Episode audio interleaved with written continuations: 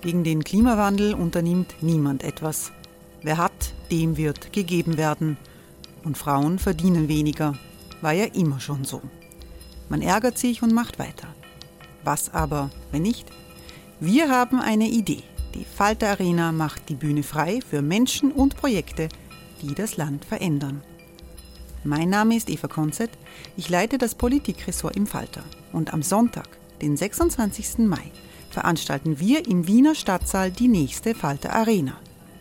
Mit dabei unter anderem der ehemalige Politiker und Neosänger Matthias Strolz, Theresa Imre von Markter, Sonja Jöchtel von Love Politics oder Kari Ochsner von Ochsner Wärmepumpen.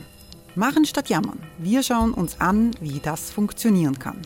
Kommen auch Sie vorbei. Alle Informationen und Tickets finden Sie unter falter.at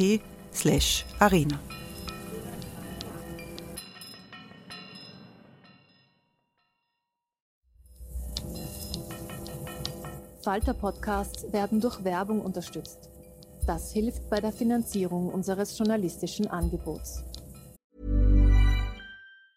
Hey, it's Ryan Reynolds and I'm here with Keith, co-star of my upcoming film If, only in theaters May 17th. Do you want to tell people the big news? All right, I'll do it. Sign up now and you'll get unlimited for $15 a month in six months of Paramount Plus Essential Plan on us. Mintmobile.com slash switch. Upfront payment of $45 equivalent to $15 per month. Unlimited over 40 gigabytes per month. Face lower speeds. Videos at 480p. Active Mint customers by 531.24 get six months of Paramount Plus Essential Plan. Auto renews after six months. Offer ends May 31st, 2024. Separate Paramount Plus registration required. Terms and conditions apply if rated PG.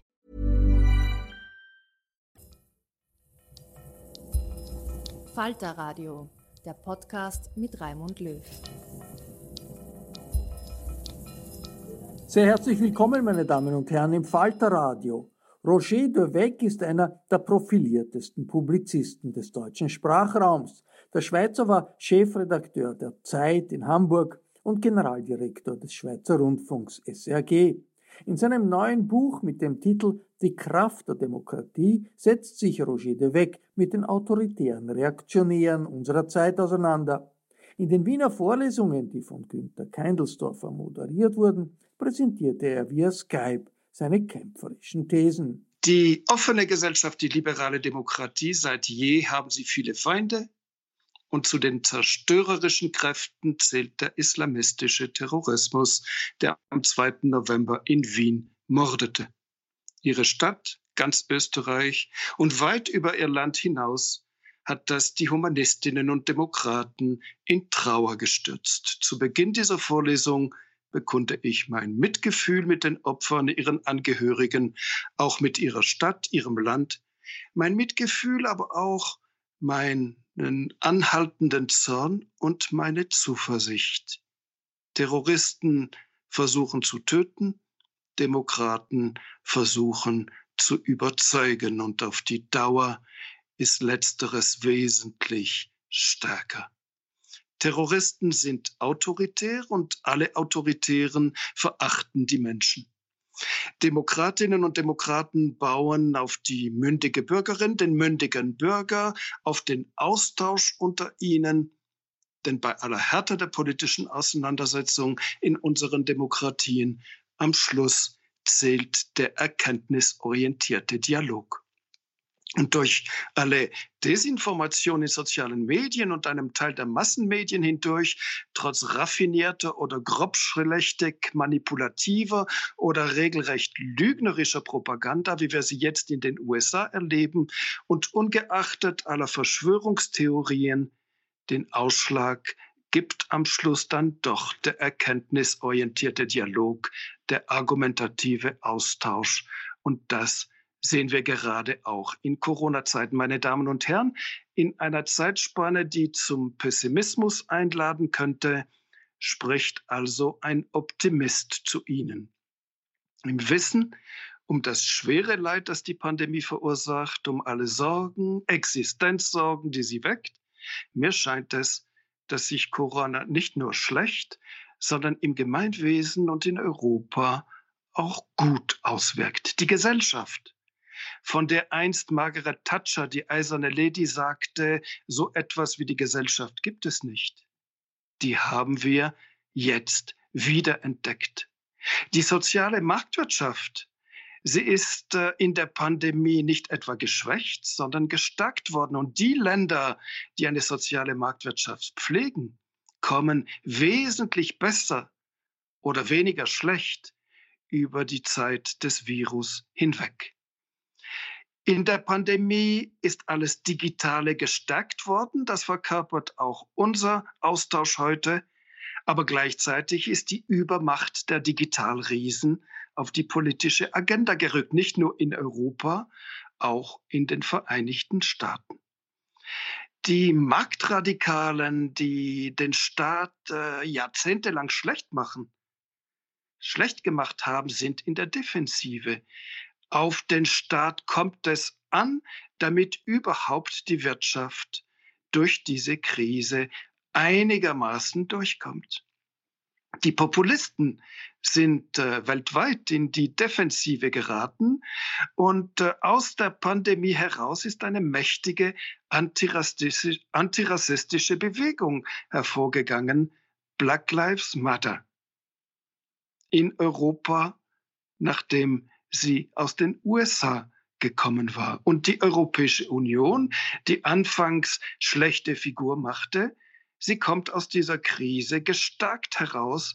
Es ist heute mehr europäische Solidarität als vor ein paar Monaten. Vor allem aber, und das ist für mich der Kern, die großen Ungleichgewichte, die seit Jahrzehnten kritisiert, aber nicht korrigiert werden, das Bewusstsein für diese Ungleichgewichte ist in der Krisenzeit geschärft worden. Das Ungleichgewicht zwischen arm und reich, das Ungleichgewicht zwischen Politik und Wirtschaft, das Ungleichgewicht zwischen Frau und Mann, das Ungleichgewicht zwischen Natur und Mensch. In der Krise ist die unhaltbare Diskrepanz zwischen Arm und Reich auf der Welt noch sichtbarer, noch unerträglicher geworden. In der Krise hat die Politik sich gestärkt und endlich den Primat der Politik über die Wirtschaft wiederhergestellt. Das, was eigentlich einer liberalen Ordnung entsprechen müsste. In der Krise ist äh, allgemein noch deutlicher geworden, was an sich schon evident war, nämlich die Systemrelevanz so vieler Berufe, die vorwiegend von Frauen ausgeübt werden, überhaupt das Gleichgewicht zwischen Frau und Mann, die Wirtschaft, die auf den Einsatz der Bürgerinnen angewiesen war und mit der Krise ist der Gedanke des Umweltschutzes, der Ökologie, der Nachhaltigkeit nicht etwa in den Hintergrund getreten, sondern im Gegenteil in den Vordergrund gerückt. Manche sagen ja, die Klimakrise sei so etwas wie eine Corona-Krise in Zeitlupe. Meine Damen und Herren, das sind Gründe zum vorsichtigen Optimismus. Denn äh, es bestehen Chancen, dass wir aus der großen Pandemie ein paar Lehren ziehen. Die Welt wird nicht ganz anders sein, aber die Welt wird auch nicht so bleiben, wie sie war. Und wir können verbunden mit dem anderen wichtigen Ereignis, nämlich den amerikanischen Wahlen, ein paar erste Zwischenbescheide, Zwischenschlüsse ziehen. Nach dem Schock, nach dem Schock der Pandemie, nach der Schocktherapie der Wirtschafts- und Neoliberalen, nach dem äh, Schockieren, das Trump zum Prinzip erhoben hatte, sind dringlich hier eine gewisse Besonnenheit und eine gewisse Bereitschaft, äh, Lehren zu ziehen, gefordert. Und für mich ist die allererste Lehre, Ungleichheit ist Gift für die Demokratie. Und krasse Ungleichheit zerstört, beschädigt aufs Schwerste die Demokratien. Das Beispiel der USA hat das jetzt illustriert, verstärkt noch durch Corona. Wenn die Ungleichheit, die fast schon zum Programm erhoben worden war über die vergangenen Jahrzehnte, überhand nimmt, wenn äh, fünf Dutzend Menschen so viel Geld haben wie die ärmere Hälfte der Weltbevölkerung, 3,7 Milliarden an der Zahl, wenn äh, gerade in den Vereinigten Staaten weite Teile der Bevölkerung das Gefühl hatten, wir haben keine Perspektive, wir haben nur schlechte Aussichten, niemand mehr kümmert sich um uns, dann wird die Demokratie in die Defensive geraten. Und die liberale Demokratie war zu einer neoliberalen Demokratie mutiert. The winner takes it all. Der Gewinner sagt alles ein, der Verlierer geht leer aus. Und die Verlierer, die Verunsicherten, denen es vielleicht sogar noch gut geht, die aber befürchten, dass es ihren Kindern und Enkeln schlecht gehen wird, die flüchten sich dann in die Arme von autoritären Reaktionären la Donald Trump. Ungleichheit zu bekämpfen wird nach den amerikanischen Wahlen und nach der Pandemie an oberster Stelle stehen müssen. Wenn die Opfer der Pandemie auch noch deren Kosten tragen müssten, käme es auch bei uns zu schwersten Verwerfungen der Demokratie. Zweite Lektion, die ich ziehe im Hinblick auf die Demokratie. Geld, Geld, The money makes the world go round. Das ist etwas hochgefährliches. Es mündet in Plutokratie, in die Herrschaft des Geldes, der Reichen, der Oligarchen. Und wir beobachten das nicht nur in den USA, zusehends auch in Europa erst recht, wenn der Ökonomismus überhand nimmt, die Verwirtschaftlichung des Denkens, und äh, das ist etwas, was jahrzehntelang jetzt andauerte. Im Grunde genommen hatte der damalige Kandidat für das Amt des amerikanischen Präsidenten Bill Clinton die Losung herausgegeben, It's the economy stupid.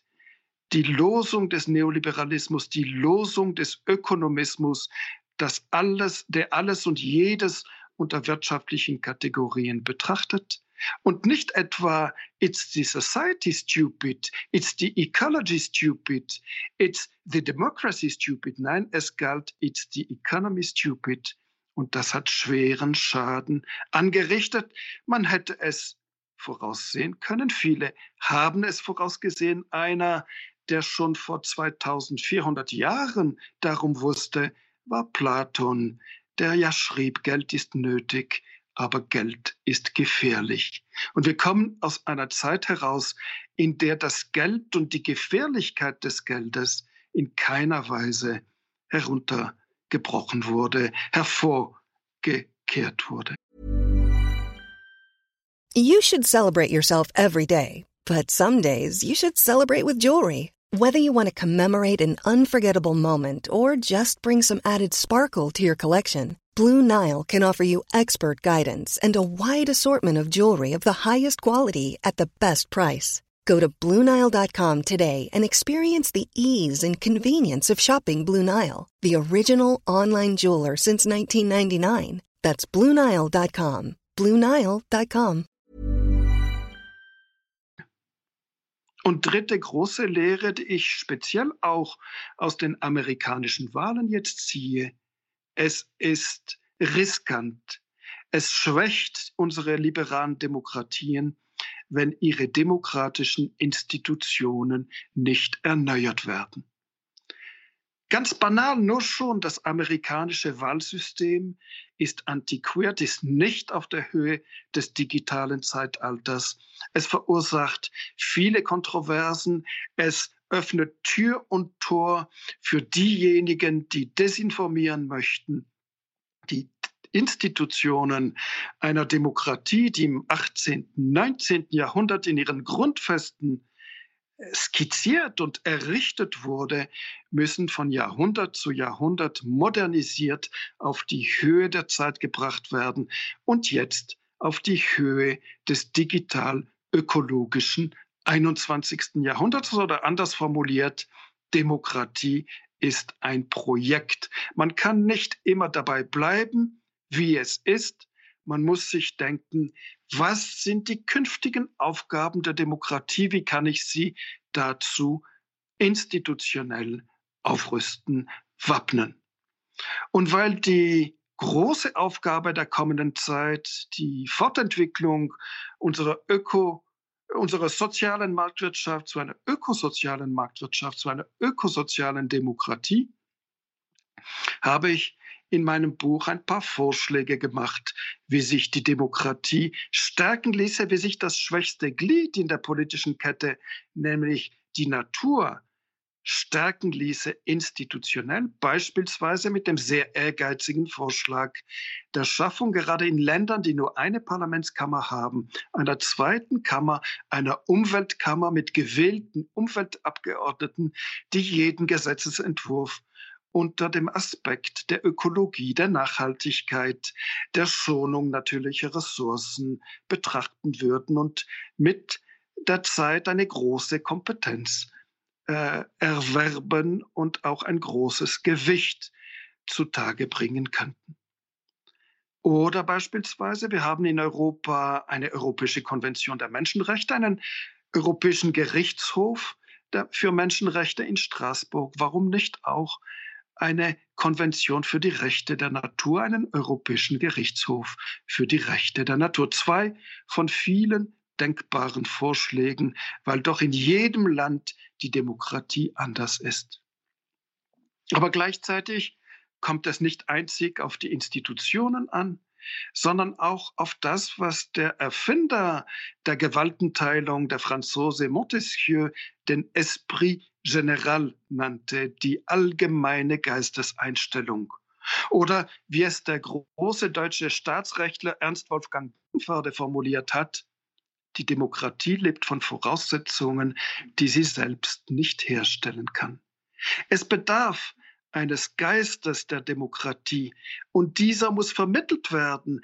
Die jungen Generationen müssen an die Demokratie herangeführt werden und sei es altmodisch mit Staatskundeunterricht und in der Familie und überall dort, wo letztlich Demokratie sich vermitteln lässt die nordischen Staaten pflegen ganz besonders dieses Heranführen der jungen Generationen an die Demokratie.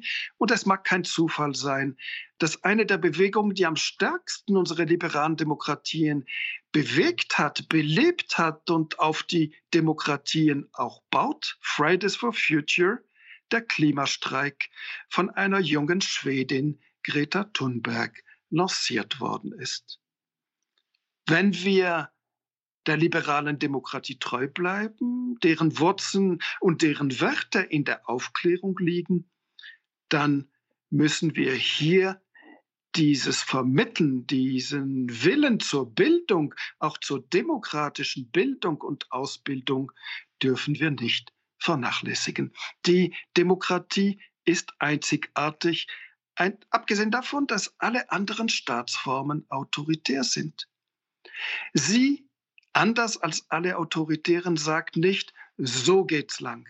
Sie sagt nicht, das ist richtig und das ist falsch, sondern sie setzt drei demokratische Institutionen in Wettbewerb, Parlament, Regierung und Justiz. Und zu jeder Zeit, in jeder Demokratie ist es ein gewisses Kräftemessen dieser drei demokratischen Institutionen.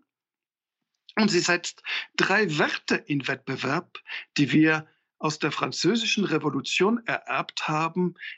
Freiheit, Gleichheit und Brüderlichkeit, Schwesterlichkeit, die ich heute als Nachhaltigkeit interpretiere, müssen wir doch im gemeinsamen Haus Erde schwesterlich, brüderlich miteinander umgehen, sonst geht es dem Haus schlecht, geht es uns schlecht.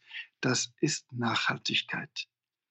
Und zu jeder Zeit ist die politische Debatte, der Kern der politischen Debatte besteht darin, dass die einen etwas mehr Freiheit, die anderen etwas mehr Gleichheit, die Dritten mehr Nachhaltigkeit wollen. Und der Kern ist dieses Austarieren dreier Institutionen, dieses Austarieren dreier Werte, das macht die ungeheure Stärke der Demokratie aus, solange die Bürgerinnen und Bürger Bürgerinnen und Bürger bleiben und nicht etwa Verbraucherinnen und Verbraucher. Der konservative Denker Joachim Fest schrieb 1994 ein kleines, wunderschönes Buch, Die schwierige Freiheit.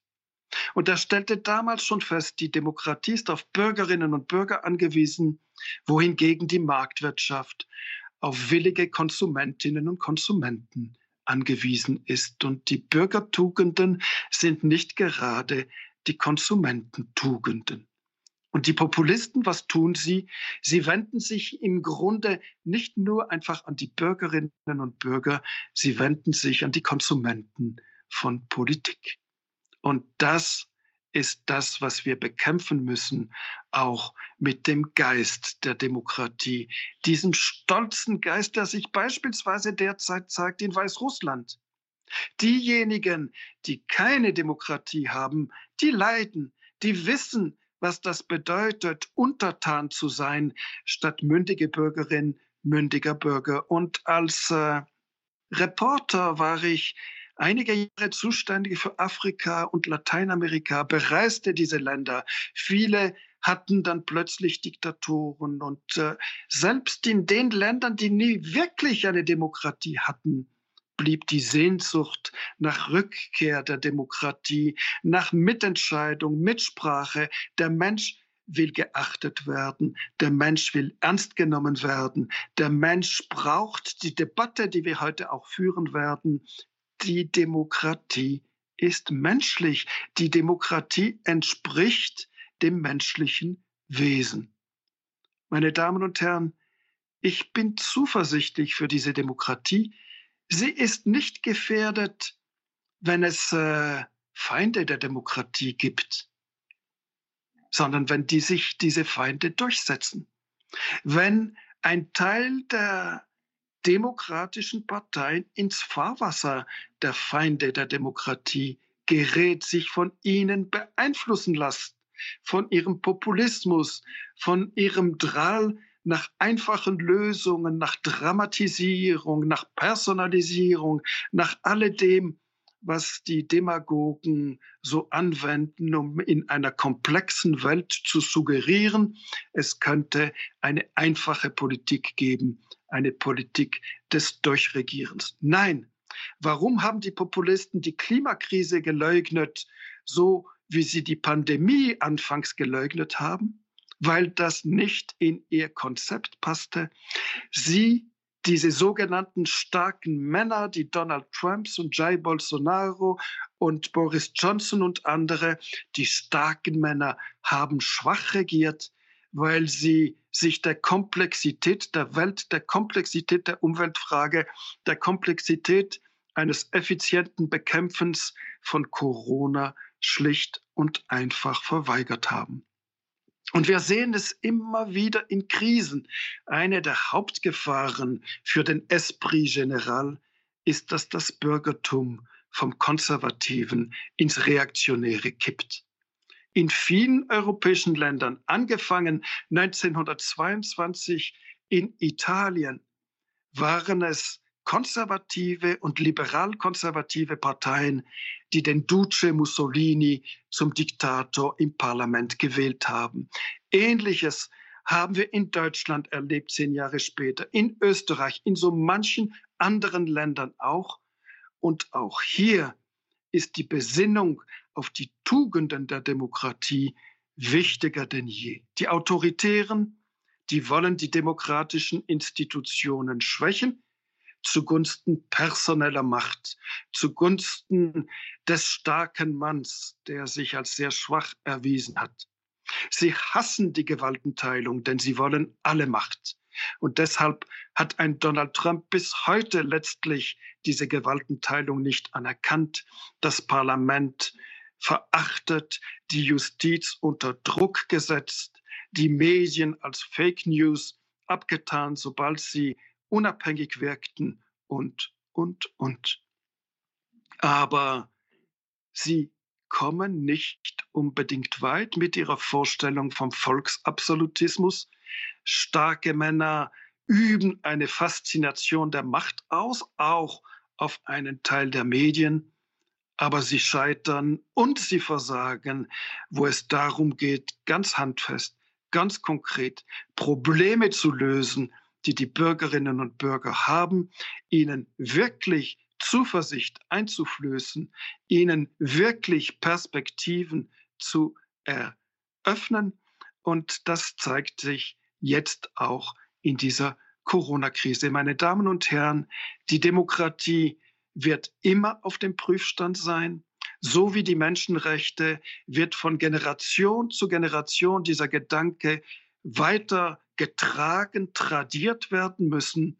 Wenn wir das tun, wenn wir uns nicht beirren lassen, wenn wir uns nicht verunsichern lassen, wenn wir den Primat der Politik über die Wirtschaft wiederherstellen, und das ist die Voraussetzung einer Sozialpolitik, die Voraussetzung einer Umweltpolitik, die Voraussetzung, dass man nicht einfach nur der Wirtschaft immer den Vorrang gibt, sondern Gleichgewichte sucht in der Gesellschaft, dann kommt es gut. Die vergangenen Jahrzehnte waren vom Gedanken geprägt, dass man das Gleichgewicht nicht mehr suchen muss.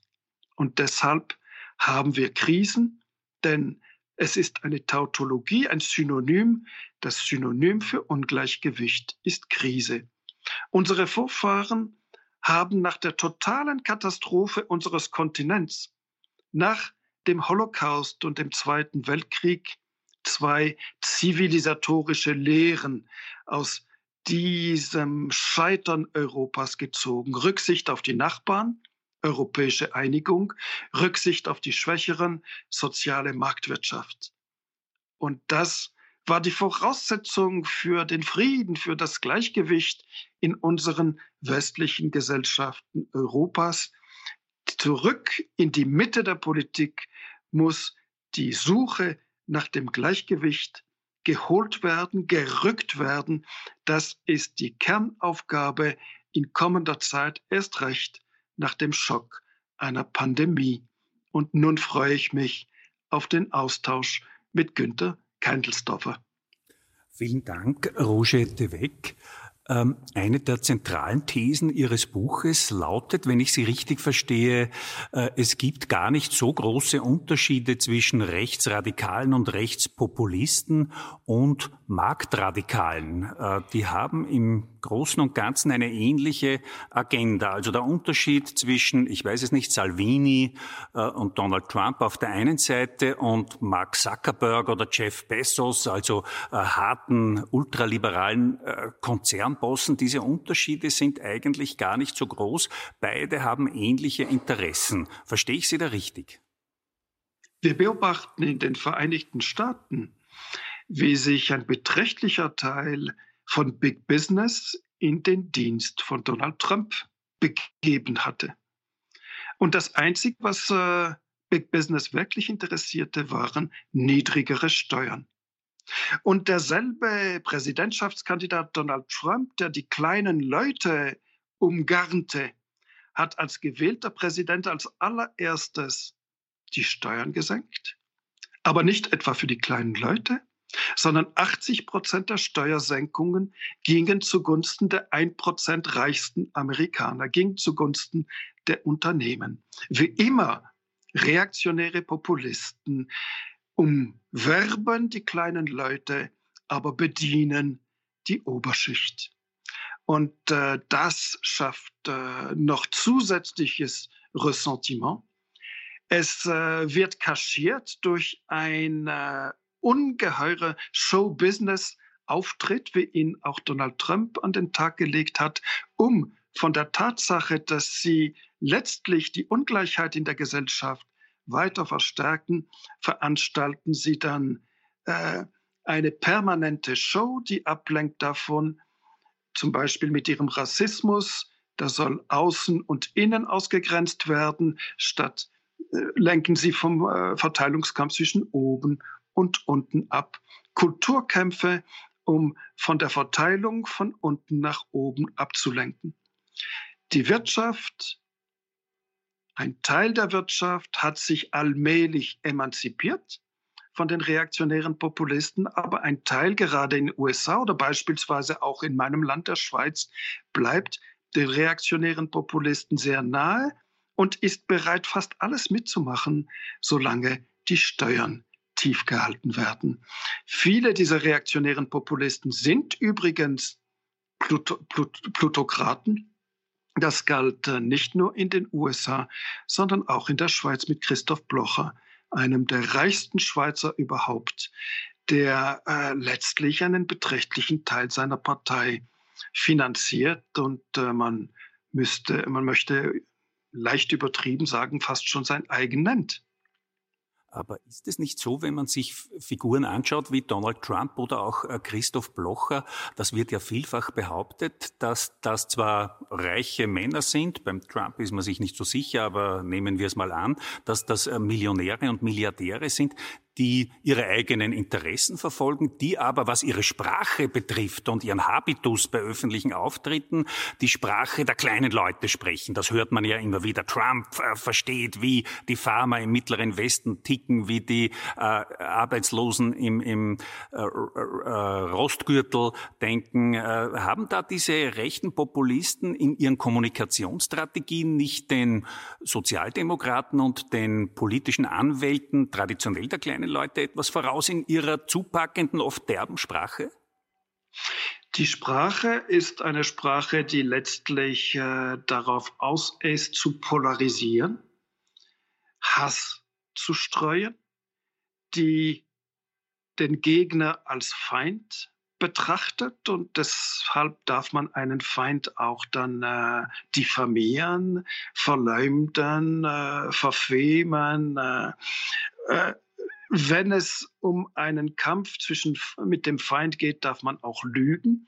Ja, diese derbe Sprache hat äh, ihre Wirksamkeit, aber die Transgressionen der Populisten dienen der Transformation des öffentlichen Raums.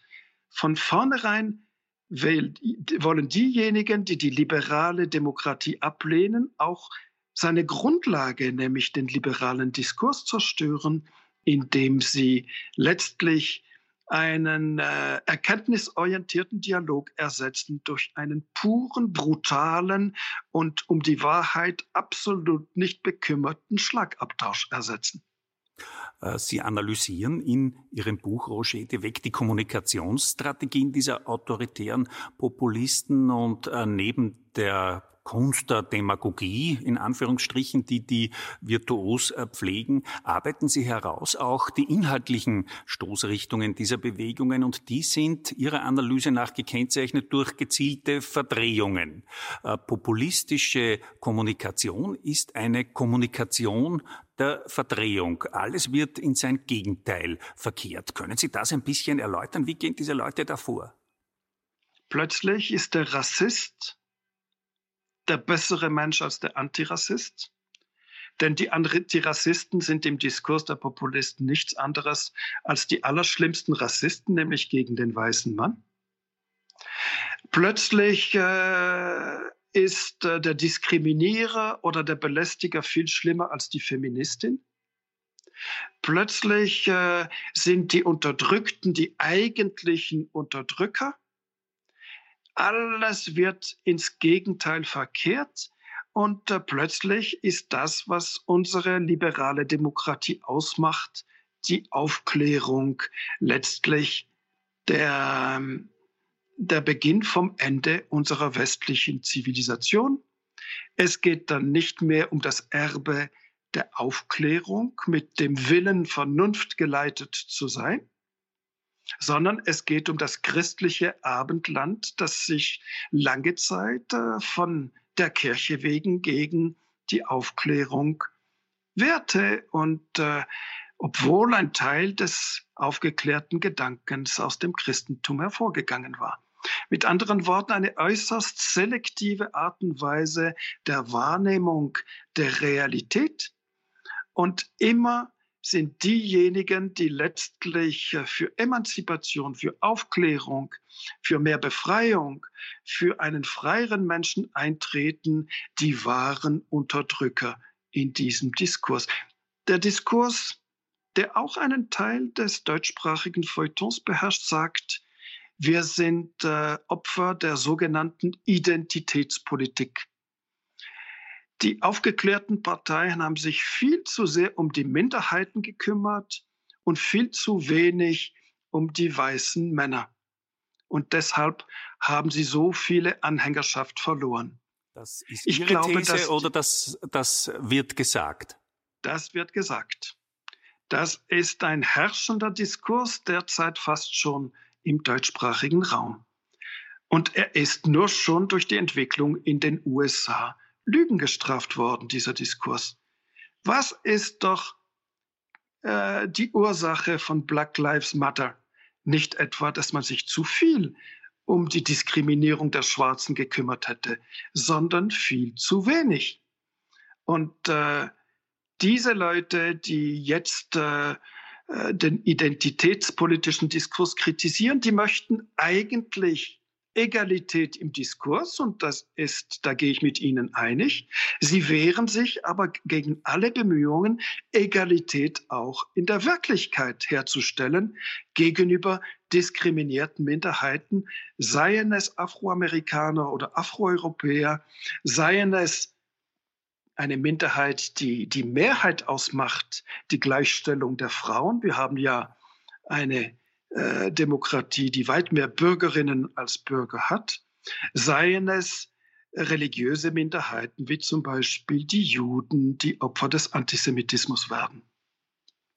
Äh, ein äh, Denkmuster und eine Kommunikationsstrategie dieser autoritären Populisten ist ja auch, dass man sagt, äh, die sogenannten politisch Korrekten wollen den einfachen Menschen vorschreiben, wie sie zu denken und zu reden haben. Feministinnen, Umweltschützer, antirassistische äh, Aktivisten würden sich als etwas Besseres äh, fühlen und würden gar nicht verstehen, was die wirklichen Sorgen der kleinen Leute seien. Das ist auch ein, kommt mir vor, sehr, sehr wirkungsvolles Argument Argumentationsmuster, das geht rein. Äh, ist da nicht auch ein bisschen was dran? Äh, ist nicht die äh, akademische Linke doch mittlerweile schon ziemlich weit immer wieder davon entfernt, was den viel zitierten kleinen Mann, die kleine Frau bedrückt und drückt? Also zunächst einmal haben wir den Umbruch von der industriellen zur digitalen Gesellschaft. Und ein beträchtlicher Teil der sogenannten kleinen Leute hat schlicht und einfach seine Arbeit verloren. Es gibt bald in Westeuropa die Hälfte industrielle Arbeitsplätze. Mit anderen Worten, was auch immer Parteien links oder rechts der Mitte tun oder lassen, diese Wählerschaft geht ihnen verloren. Und äh, ich äh, staune manchmal über die Kritik an linken Parteien, beispielsweise an der SPD in Deutschland, von der, äh, der vorgehalten wird, ja, ihr habt äh, die kleinen Leute vernachlässigt. Und das sind dieselben Leute, die das sagen und die vor ein paar Jahren applaudierten, als die Sozialdemokraten die Arbeitsmarktreformen Hartz IV machten, die zu Lasten der kleinen Leute gingen. Die Schwächsten in der Gesellschaft wurden durch wirtschaftsliberale Sozialreformen zusätzlich geschwächt. Da hat man der Linken applaudiert und nachträglich sagt man ihnen, ihr kümmert euch aber zu viel um die Frauen um die Minderheiten und nicht um eure eigentliche Klientele. Diesen Widerspruch, den müsste man mal auflösen. Sie spielen da auf die Medien an, will mir scheinen. Ich erinnere mich an diese Zeit, als die Hartz-IV-Reformen in Deutschland eingeführt wurden. Da hat etwa ein Magazin wie der Spiegel ein, zwei Jahre lang gegen die rot-grüne Regierung polemisch geschrieben, ähm, äh, man müsse endlich so etwas einführen, äh, solche Reformen machen, die Arbeitslosigkeit sei zu hoch, man müsse äh, die Arbeitslosen fordern und fördern. Und dann hat die Regierung Schröder diesem öffentlichen Druck nachgegeben. Darauf beziehen Sie sich, dass die gleichen Zeitschriften, Zeitungen, Journalisten, Journalistinnen, die damals diese Reformen herbeigeschrieben haben, ein paar Jahre später jetzt sagen, das war aber ein schwerer Fehler, ihr habt die kleinen Leute verraten? Ihr habt die kleinen Leute verraten, nicht indem ihr Sozialreformen gemacht habt, die sie noch schlechter stellen. Diese Kritik hört man ganz wenig, sondern ihr habt die kleinen Leute verraten, indem ihr euch auch um die neuen Unterschichten gekümmert habt, beispielsweise die zugewanderten Türken in der Bundesrepublik. Man stelle sich vor, wären diese Minderheiten völlig vernachlässigt worden von den Parteien. Heute gibt es türkische Parteien in der Bundesrepublik. Es ist ein äh, großer Vorzug, dass hier die Minderheiten auch integriert worden sind ins politische System und das ist ein stabilisierender Faktor. Äh, die Political Correctness oder die angebliche Political Correctness ist ja eines der ganz, ganz mächtigen Argumente, das autoritäre Rechte immer wieder ins Feld führen gegen progressive politische Bewegungen. Äh, Sie, äh, Roger de Weck, schreiben in Ihrem Buch, gar so einflussreich und mächtig, wie immer wieder getan wird, wäre die Political Correctness gar nicht. Wie würden Sie das sehen? Ich finde es absolut richtig, dass die Sprache sich weiterentwickelt, sich fortentwickelt. Und die einen kämpfen darum, dass äh, jenes Geschlecht, das über Jahrtausende den kürzeren zog, nun besser zur Geltung kommt. Und die anderen wehren sich mit Händen und Füßen dagegen und alle haben ihre Argumente. Aber die einen sind nicht demokratischer als die anderen. Derjenige, der die Entwicklung einer Sprache brachial stoppen möchte, als Purist des Deutschen, wie es sich heute darstellt, ist nicht demokratischer als derjenige, der manchmal beherzt und manchmal ein bisschen zu weitgehend diese Sprache zu erneuern versucht. Aber noch wichtiger als die Sprache sind Veränderungen in der Realität.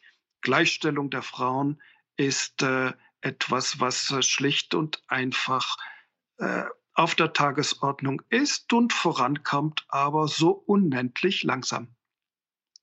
Sie haben Ihre Wiener Vorlesung begonnen äh, mit dem Thema Covid-19, Corona, Roger de Weg. Nun gibt es viele Leute, die meinen, diese Corona-Pandemie könnte so etwas sein wie ein Game Changer. Wir leben seit etwa 40, 45 Jahren in marktradikalen, neoliberalen Zeiten, beginnend Mitte, Ende der 70er Jahre dann mit Thatcher und Reagan wirklich beginnend, letztlich bis heute. Wir erleben seit ungefähr 20 Jahren in Österreich, seit 30 Jahren äh, parallel dazu den politischen Vormarsch äh, autoritärer Rechter. Beide Entwicklungen hängen zusammen, so arbeiten Sie heraus. Könnte diese Corona-Pandemie jetzt bisschen bombastisch gefragt, das Ende der neoliberalen Ära einläuten? Ich glaube, sie ist zu Ende. Diejenigen, die sagten, es kommt nur auf den Markt an, sind heute diejenigen, die vom Staat gerettet werden. Und äh, das wird so schnell nicht vergessen gehen. Es begann schon bei der großen Finanz- und Vertrauenskrise 2008. Auch da hatten wir eine Situation, in der plötzlich Unternehmen, die jahrzehntelang den Staat heruntergeputzt hatten, sich plötzlich an den Staat wandten und ihr Überleben, namentlich in der Finanzwelt, hängt teilweise bis heute davon ab, von den staatlichen Zentralbanken namentlich. Hier erleben wir plötzlich auch innerhalb der Europäischen Union eine Wende. Über Jahrzehnte war der Markt im Mittelpunkt und jetzt ist es der bewusste Wille, die Wirtschaft zu gestalten, umzugestalten ins Digitale, ins Ökologische mit dem Aufbauplan, mit dem Rettungsplan der Europäischen Union. Das geht aus meiner Sicht nicht weit genug. Aber der Richtungswechsel ist da mit Händen zu greifen, auch in vielen europäischen Ländern, die für die Industriepolitik fast schon ein Schimpfwort waren. Sie legen jetzt industriepolitische Pläne die durchaus erfolgversprechend sind. Man darf nicht vergessen, in der Nachbarschaft Österreichs, einer der großen Erfolge der Industriepolitik in der Nachkriegszeit, das war Bayern. Der bayerische Wirtschaftserfolg war von A bis Z Industriepolitik. Und Industriepolitik muss nicht unbedingt etwas von der Linken sein. Es gibt auch Christdemokraten, die sich auf Industriepolitik verstehen. Und jetzt ist die gefragt. Es müsste natürlich eine ökologische Industriepolitik sein, würde ich sagen, oder? Sie muss äh, durch und durch ökologisch sein. Und das bedarf erstens des Primats der Politik, denn sonst lässt sich das nicht durchsetzen. Und es bedarf einer starken Sozialpolitik, denn eine griffige Umweltpolitik, ein griffiger, ein griffiger ökologischer Umbau der Wirtschaft fordert Opfer, gerade auch unter weniger begüterten Menschen und der einfachen Menschen. Und die Voraussetzung des Erfolgs und der Durchsetzbarkeit einer griffigen Umweltpolitik ist eine griffige Sozialpolitik. Sonst gibt es gewaltige Verwerfungen und diejenigen, die wegen der Umweltpolitik den kürzeren ziehen, wenden sich abermals äh, an die Populisten, die ja Anti-Umweltpolitiker sind. Und äh, wenn äh, hier keine Umverteilung endlich von oben nach unten erfolgt nach der Pandemie, wenn die Umweltpolitik, die dringlich ist und drängend ist, gleichzeitig nicht begleitet wird von einer guten Sozialpolitik, dann könnten die Populisten in ein paar Jahren wieder an ihre früheren Erfolge anknüpfen. Sie fordern eine griffige Sozialpolitik, wie Sie das nennen. Äh, wie könnte die ausschauen? Es gibt gar nicht so wenige Leute, die große Hoffnungen auf ein bedingungsloses Grundeinkommen setzen. Was würden Sie davon halten? Ein Stück weit ist dieses bedingungslose Grundeinkommen mitten in der Pandemie eingeführt worden. Ein beträchtlicher Teil der Lohnabhängigen verdient heute seinen Lohn vom Staat mit und nicht vom Arbeitgeber mit dem Kurzarbeitsgeld. Und äh, wo früher heftig debattiert wurde über das bedingungslose Grundeinkommen, ist das äh, in Ansätzen jetzt eingeführt worden, ohne die geringste Debatte. Auch das könnte ein Game Changer sein.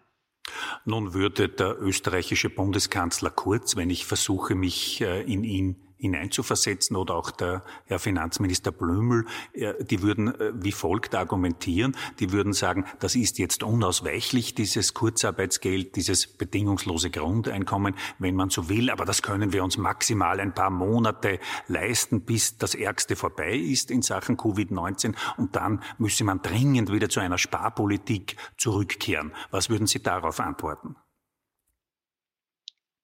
Dass die Verlierer der Krise jeden Sukkurs verdienen.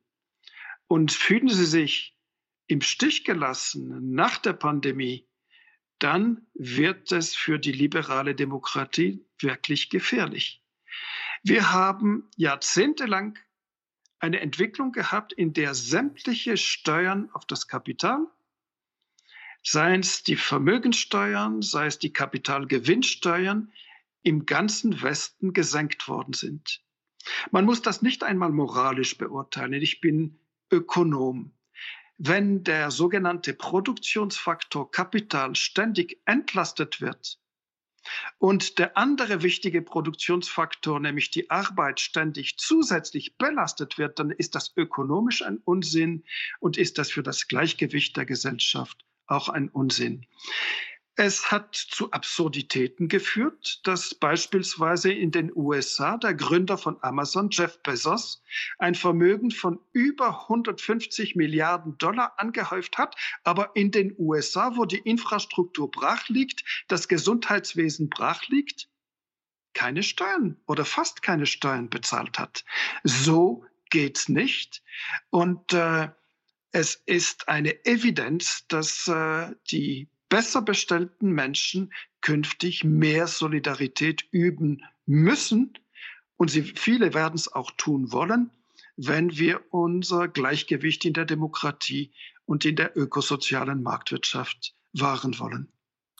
Nun gibt es viele Ökonominnen und Ökonomen, Roger de Weck, die äh, im Gefolge dieser Corona-Krise eine dramatische Wirtschaftskrise erwarten, die das, was wir jetzt schon erleben, noch um einiges in den Schatten stellen wird, was Arbeitslosenzahlen betrifft und viele andere Parameter.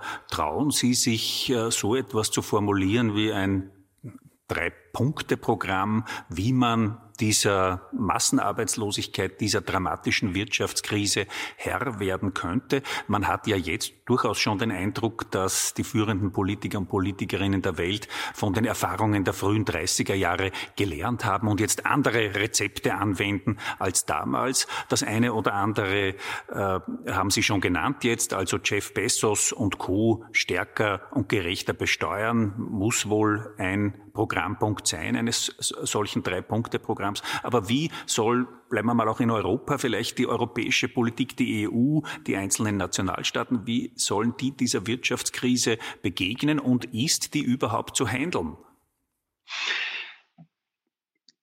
Die tiefe Weltwirtschaftskrise von 1929 war darauf zurückzuführen, dass die damals regierenden Konservativen in den USA einem Liberalismus des Laissez-faire, lasst die Dinge laufen, und des Enrichissez-vous, bereichert euch, frönten. Genau das, was wir in letzter Zeit auch erlebt haben. Und der Paradigmenwechsel ist evident. Es muss Umverteilung von oben nach unten geben. Das ist das Erste, was Sie auch erwähnten. Das Zweite, massive Investitionen in eine ökologische und digitale Wirtschaft. Das ist äh, etwas, was äh, unsere Landschaft innerhalb von einem Jahrzehnt verändern kann, und zwar zum Guten verändern kann. Und es sind auch viele Konzerne, die jetzt klare, berechenbare Marschtabellen haben möchten, um sich entsprechend diesen Rahmenbedingungen dann auch darauf auszurichten. Und das Dritte, was evident ist, in einem solchen digitalen Umbruch. Die Globalisierung, die wird etwas zurückgefahren werden, aber die Digitalisierung, das ist wie die industrielle Revolution, die lässt sich und soll auch nicht zurückgedreht werden. Eine immense Bildungsoffensive, damit äh, diejenigen, die noch die, den Wechsel zur digitalen Wirtschaft schaffen können, ihre Chance haben. Und äh, diese massive Bildungsoffensive erfordert eine wesentlich breitere Finanzierung des Gemeinwesens, des Staats. Wir haben heute viele Staaten, die zu wenig Geld haben für elementare Aufgaben, die die Infrastrukturen vernachlässigen und die wichtigste Infrastruktur noch weit vor den Straßen und sonstigen Telekom-Infrastrukturen äh, ist die Bildungsinfrastruktur. Hier eine große Priorität zu legen, wird unumgänglich sein. Äh, über die äh, Krisen und Gefährdungen der Demokratie zu sprechen, aber auch ihre Chancen zu sprechen, heißt, Roger de Weck, auch über die Medien zu sprechen. Wenn man sich die Medienlandschaft in den USA anschaut, dann ist die gekennzeichnet durch einen dramatischen Bedeutungsverlust der Zeitungen und der sogenannten Printmedien, der können sich einige wenige große noch halten, denen geht's gar nicht so schlecht, aber in der Fläche äh, haben in den letzten Jahren viele, viele Zeitungen äh, zusperren müssen in den USA. In Europa ist es noch ein bisschen besser, aber den Zeitungen und Zeitschriften geht's nicht gut. Äh, zugleich äh, erleben wir äh, den Siegeszug schon seit vielen Jahren des sogenannten Social Media, der Digitalisierung der Kommunikation. Wir erleben auch in den USA eine Polarisierung in der Medienszene, im Fernsehen zwischen äh, und auch im Hörfunk zwischen betont rechten Sendern und liberalen und linksliberalen Sendern und die einen schauen nur mehr das eine und die anderen nur mehr das andere. Also das große mediale Lagerfeuer, um das sich die Nation früher einmal versammelt hat, äh, das gibt's auch nicht mehr. Also äh, wie beurteilen Sie äh, die mediale Gegenwart und wie könnte da auch eine demokratische Medienpolitik heute ausschauen? Die Medienfreiheit und die Meinungsfreiheit sind das Fundament der Demokratie. Was machen Diktatoren und Halbdiktatoren, sobald sie an die Macht kommen? Sie versuchen, die Medienfreiheit einzuschränken. Siehe Viktor Orban, siehe die Art und Weise, wie beispielsweise in Polen die öffentlichen Medien, die von der Regierung kontrolliert werden, informieren. Die Kernfrage liegt darin, dass äh, Demokratie auf guten Journalismus angewiesen ist, damit gut informierte Bürgerinnen und Bürger gute Entscheidungen treffen. Der Journalismus aber von Qualität ein Verlustgeschäft geworden ist. Man verdient mit gutem Journalismus je länger, desto weniger Geld und in den meisten Ländern, erst recht in kleineren Ländern, manchmal gar kein Geld. Was dazu führt, dass äh, die Redaktionen zusammengelegt werden, eine Redaktion immer mehr Zeitungen bedient und äh, wir haben in der Schweiz praktisch nur noch zwei, drei Redaktionen die überhaupt das Land auf privater Basis informieren. Und äh, das Problem ist nicht die Information der Entscheidungsträgerinnen und Entscheidungsträger. Die Elite, die kaufkräftig ist, wird immer auch viel Geld für gute Information zahlen. Sie ist darauf angewiesen, um entsprechende gute Entscheidungen zu treffen. Die Herausforderung, nicht die medienpolitische, sondern die demokratiepolitische Herausforderung ist eine gute Information der breiten Bevölkerung. Und das kann man auch anders machen als mit der Kronenzeitung. Und so etwas wird öffentlicher Finanzierung bedürfen. Wenn wir es ohne öffentliche Finanzierung belassen, werden immer mehr Menschen Medienhäuser übernehmen, die letztlich nicht viel Geld verdienen wollen, sondern die Öffentlichkeit beeinflussen möchten. Medienhäuser zwecks Machtmehrung und nicht etwa zwecks kommerziellem Erfolg, wobei die Polemik, die Propaganda, die ein Sender wie Fox News gemacht hat, sich auch kommerziell am Schluss gelohnt hat. Ich bin überzeugt, dass in den meisten europäischen Staaten Formen der öffentlichen Finanzierung von Medien gefunden werden können, weit über die öffentlich-rechtlichen Medienhäuser hinaus. Und in äh, Nordeuropa sind hier bereits äh, Lösungen getroffen, die die redaktionelle Unabhängigkeit vollumfänglich wahren. Eine gute Demokratie mit schlechten Medien, das ist auf die Dauer schwer.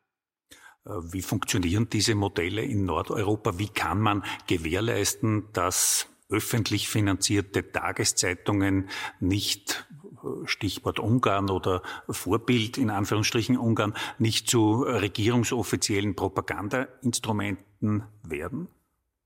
Dort, wo sich ein Halbdiktator letztlich die Macht aneignet, dort funktioniert gar kein Modell. Dort, wo ein Esprit general demokratischer Art herrscht, wie in den nordischen Staaten, kann man mit Sicherungen, Stiftungen, dazwischen geschalteten unabhängigen Gremien sehr vieles bewirken. Und äh, hinzu kommt, dass natürlich die öffentlichen Medienhäuser nicht etwa geschwächt, sondern gestärkt werden sollten. Ihre Leistungsaufträge, und das gilt für den ORF wie für das Schweizer Radio und Fernsehen, das ich äh, sieben Jahre lang geführt habe, wie für die BBC, ARD, ZDF, France Television, France Radio, die Leistungsaufträge öffentlicher Medienhäuser gründen in den Werten der Aufklärung.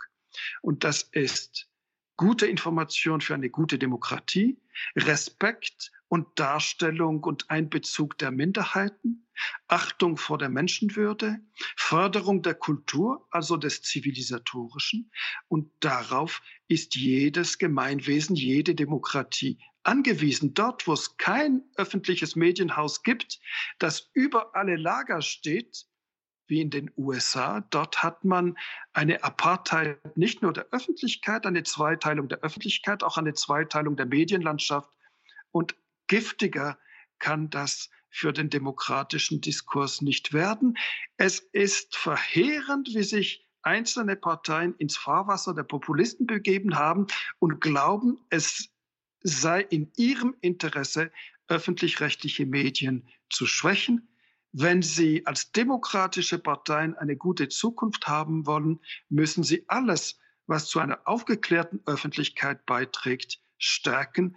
Und diesen Beitrag leisten nun wahrlich die öffentlichen Medienhäuser und gerade auch der ORF, dessen, äh, dessen Leistung mich immer wieder schwer beeindruckt gibt sicher auch das eine oder andere zu kritisieren äh, oh ja. an den Programmen des äh, ORF. Äh, Als Im Intendant Grunde aber, war ich dazu, dazu leiden.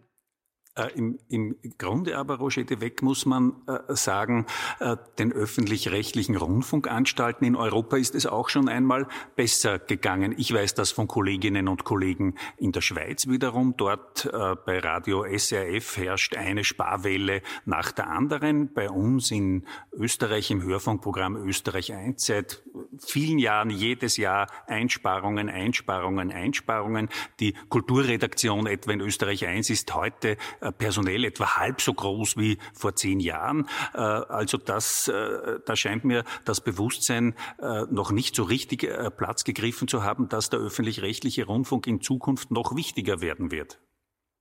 Je schwächer sozusagen der kommerzielle Medienbetrieb ist und äh, wenn er kommerziell unter Druck ist, dann ist er noch stärker in der Versuchung, noch boulevardesker zu werden, noch polemischer zu werden oder noch einseitiger zu werden, denn es ist zu einer Geschäftsstrategie geworden, einseitig zu sein und sich nur an einen bestimmten Teil der Öffentlichkeit zu wenden. Desto stärker werden die öffentlichen Medienhäuser aber nur auf sie zu, sich zu stützen reicht nicht. Auch der gute private Journalismus lässt sich fördern. Äh, zum Schluss, äh, Roger de Weck, möchte ich noch einen Themenkomplex aufmachen, der mir sehr, sehr wichtig erscheint, das ist äh, das Thema Dschihadismus und Islamismus. Wenn wir über die Feinde der Demokratie sprechen, dann müssen wir natürlich auch über die dschihadistische Herausforderung sprechen, vor die sich viele Demokratien in Europa gestellt sehen. Frankreich äh, an erster Stelle, aber äh, wie wir wissen, nicht nur Frankreich äh, ist Schauplatz blutiger Terroranschläge geworden. Ähm, halten Sie diesen Dschihadismus für eine große Gefahr oder wird das bis zu einem gewissen Grad ein Phänomen sein, mit dem man noch einige Jahre leben wird müssen? Äh, ein Phänomen, das ja letztlich zwar furchtbare Opfer immer wieder fordert, aber weit davon entfernt ist, die europäischen Demokratien wirklich zu destabilisieren. Also, dass wir irgendwann äh, die Scharia in Frankreich haben oder in der Schweiz, äh, ist ja im Moment vollkommen unvorstellbar. Also die Herausforderung Islamismus und Dschihad Dschihadismus? Wenn wir unterscheiden zwischen Islamismus einerseits und Islam andererseits, dann fahren wir gut. Wir haben einen radikalen terroristischen Islamismus und der muss mit nun wirklich jedem Nachdruck bekämpft werden, auch auf der polizeilichen, auf der geheimdienstlichen Ebene. Das ist evident. Und gleichzeitig haben wir in unseren Gesellschaften in Europa mehr und mehr auch muslimische Mitbürgerinnen und Mitbürger, die weit, weit, weit davon entfernt sind, irgendwelche Sympathien für diese Terroristen zu haben. So wie beispielsweise die überragende Mehrheit der Katholiken in Österreich nicht die geringste Sympathie hatte für den katholischen Diktator Pinochet in Chile, der sich auf den Katholizismus berief, so wie das Franco in Spanien oder Salazar in Portugal tat. Auf der einen Seite ein konsequentes Bekämpfen und das hat nichts mit äh, nur polizeilichem zu tun, sondern auch mit dem Bewusstsein für die aufgeklärten Werte, die wir verteidigen und diese Werte verteidigt man nicht mit dem Kopftuch, sondern die, die äh, oder Kopftuch verboten, sondern diese Werte verteidigt man, indem man sie lebt, indem man sie vorlebt, indem man sie zu ihnen steht. Und auf der anderen Seite äh, die größte Bereitschaft zur Integration. Wer ist äh, in Frankreich der engste Verbündete von Präsident Emmanuel Macron im Kampf gegen den islamistischen Terrorismus. Das ist der Imam der Moschee von Paris. Und äh, das ist äh, aus meiner Sicht die Doppelstrategie. Integration derjenigen, die ihre Religion leben, so wie andere ihre Religion leben und konsequente Repression der islamistischen Gewalttäter. Äh, wie weit darf man Ihrer Einschätzung nach gehen im polizeilichen Kampf gegen den Islamismus und den Dschihadismus? Äh, in Österreich ist gerade eine Diskussion darüber entbrannt, über bestimmte Pläne der Bundesregierung, die sehr, sehr weit gehen im Hinblick darauf, dass man Gefährdern, äh, potenziellen Terroristen, Restriktionen auferlegt, die äh, nicht mehr eigentlich mit den Grundrechten vereinbar sind. Also Sicherheitsverwahrung, äh, nachdem die eine Haftstrafe abgesessen haben, äh, wird diskutiert, dass potenzielle Terroristen weiter in Haft bleiben können, ohne dass man ihnen rechtsstaatlich etwas vorwerfen könnte. Zugespitzt gefragt, wäre das ein für Sie gangbarer Weg, dass man potenziellen Gefährdern oder dass man äh, potenzielle Gefährder zu rechtsstaatlichen Subjekten zweiter Klasse macht, einfach weil die so gefährlich sind? Hier sind wir gerade an den Grenzen dessen, was Rechtsstaat ist. Es gibt die Habeas Corpus Akte, die haben die Briten erfunden. Zu Zeiten, da man von Demokratie noch nichts wusste mit der Magna Carta auch. Und darin war zu lesen, es soll niemand in Haft sein, der nicht verurteilt worden ist. Das ist eine Grundlage unserer westlichen Zivilisation seit Jahrhunderten. Und wer das in Frage stellt, der gefährdet letztlich die liberale Demokratie mindestens, mindestens so sehr, wie er sie zu schützen vorgibt.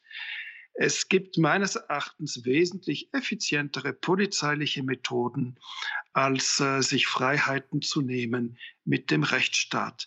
Kommen wir in eine Situation, da Menschen im Gefängnis sind, die nicht im Gefängnis sein dürften rechtsstaatlich, sind wir bereits in der Defensive. In meinem Land ist das bereits der Fall beispielsweise für Ausländer, die ausgewiesen werden sollen und die man nicht ausweisen kann, bis hin zu 16-Jährigen, die man ins Gefängnis gesteckt hat anfangs.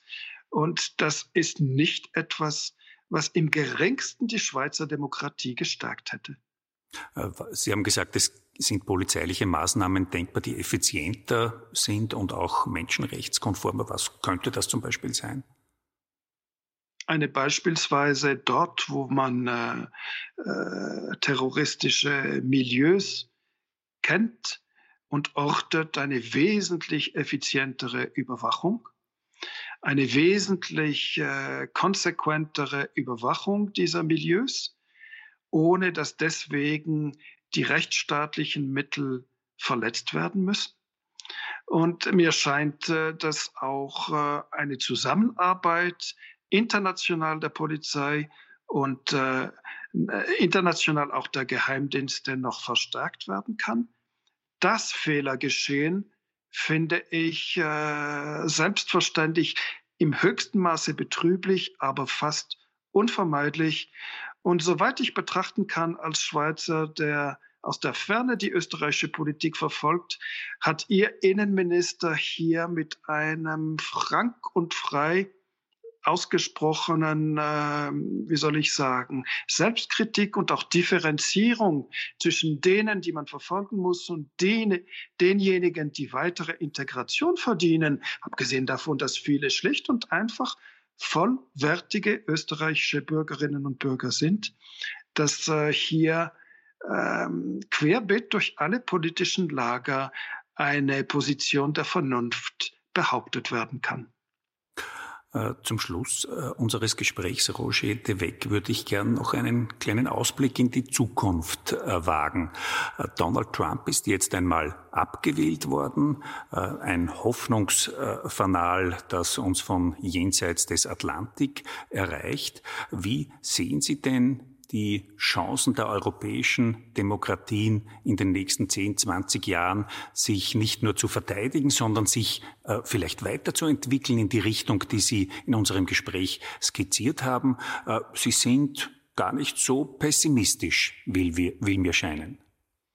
Wenn sich die Demokratien modernisieren, wenn sie dank des Primats der Politik wieder Gestaltungskraft erlangen und damit breitesten Schichten Perspektiven eröffnen können. Und das ist die Grundlage der Stabilität einer jeden Demokratie. Man will Aussichten. Man will nicht unbedingt das Paradies auf Erden, aber man will ein Gefühl haben, dass es vorangeht, dass die eigenen Sorgen, die eigene Lage sich tendenziell verbessern könnte. Wenn die Demokratien Kraft ihrer Modernisierung handlungsfähiger werden, für Gleichgewicht in der Gesellschaft sorgen. Und Gleichgewicht ist mir noch wichtiger als Gerechtigkeit. Gerechtigkeit ist ein moralischer Begriff. Gleichgewicht ist fast ein Begriff für Ingenieure, damit alles im Lot bleibt. Wenn das getan wird, haben sowohl die amerikanische Demokratie, ich glaube, dass Biden durchaus ein Stück weit föderieren kann, die Gesellschaft wieder etwas zueinander führen kann, als auch die europäischen Demokratien ihre guten Aussichten. Und selbst diejenigen, die derzeit viel zu weit gehen, die den Wertekorsett der Europäischen Union strapazieren, werden früher oder später an Popularität und auch an Geltung verlieren. Ich denke an Ungarn, ich denke an Polen. Hier wird es, da bin ich mir sicher, große Fortschritte geben und äh, liberale Demokratien werden die wirtschaftlichen Folgen einer Pandemie besser bewältigen als autoritäre Demokratien. Und äh, das wird diese autoritären Regimes stark unter Druck setzen. Man sieht es jetzt schon in Polen. Und ich wäre nicht erstaunt, wenn sich das auch in Ungarn relativ bald abzeichnen würde. Ich bedanke mich ganz, ganz herzlich, äh, Roger de Weck, für Ihre Ausführungen. Liebe Grüße in die Schweiz. Die Kraft der Demokratie, eine Antwort auf die autoritären Reaktionäre, so heißt das aktuelle Buch von Roger de Weck, erschienen ist es im Surkamp Verlag. Demokratie, so könnte man definieren, Demokratie heißt die Wahl haben, Diktatur heißt vor die Wahl gestellt sein. Wir sollten alles dazu tun, auch weiterhin die Wahl zu haben, finde ich, meine sehr geehrten Damen und Herren. In diesem Sinne bleiben Sie wählerisch und bleiben Sie kämpferisch. Sie hörten Günter Keindelsdorfer am Ende einer Session der Wiener Vorlesungen via Skype mit dem Schweizer Publizisten Roger de Weck. Bei den Veranstaltern der Stadt Wien und dem Hauptverband des österreichischen Buchhandels bedanke ich mich sehr herzlich für die Zusammenarbeit. Roger de Wecks Buch mit dem Titel Die Kraft der Demokratie können Sie auch über den Buchversand des Falter bestellen.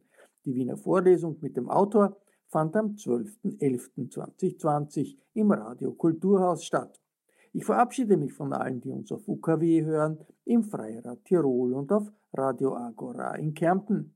Kämpferisch für die Werte der Demokratie und gegen autoritäre Reaktionäre einzutreten, das ist das tägliche Brot des Falter. Ein Abonnement des Falter können Sie auch im Internet bestellen über die Adresse abo.falter.at. Ursula Winterauer hat die Signation gestaltet, Anna Goldenberg betreut die Technik. Ich verabschiede mich bis zur nächsten Folge.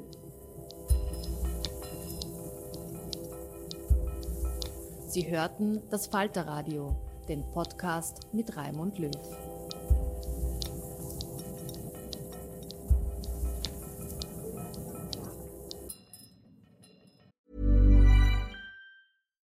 Even when we're on a budget, we still deserve nice things. Quince is a place to scoop up stunning high-end goods for 50 to 80% less than similar brands. They have buttery soft cashmere sweaters starting at $50, luxurious Italian leather bags, and so much more. Plus, Quince only works with factories that use safe, ethical, and responsible manufacturing. Get the high-end goods you'll love without the high price tag with Quince.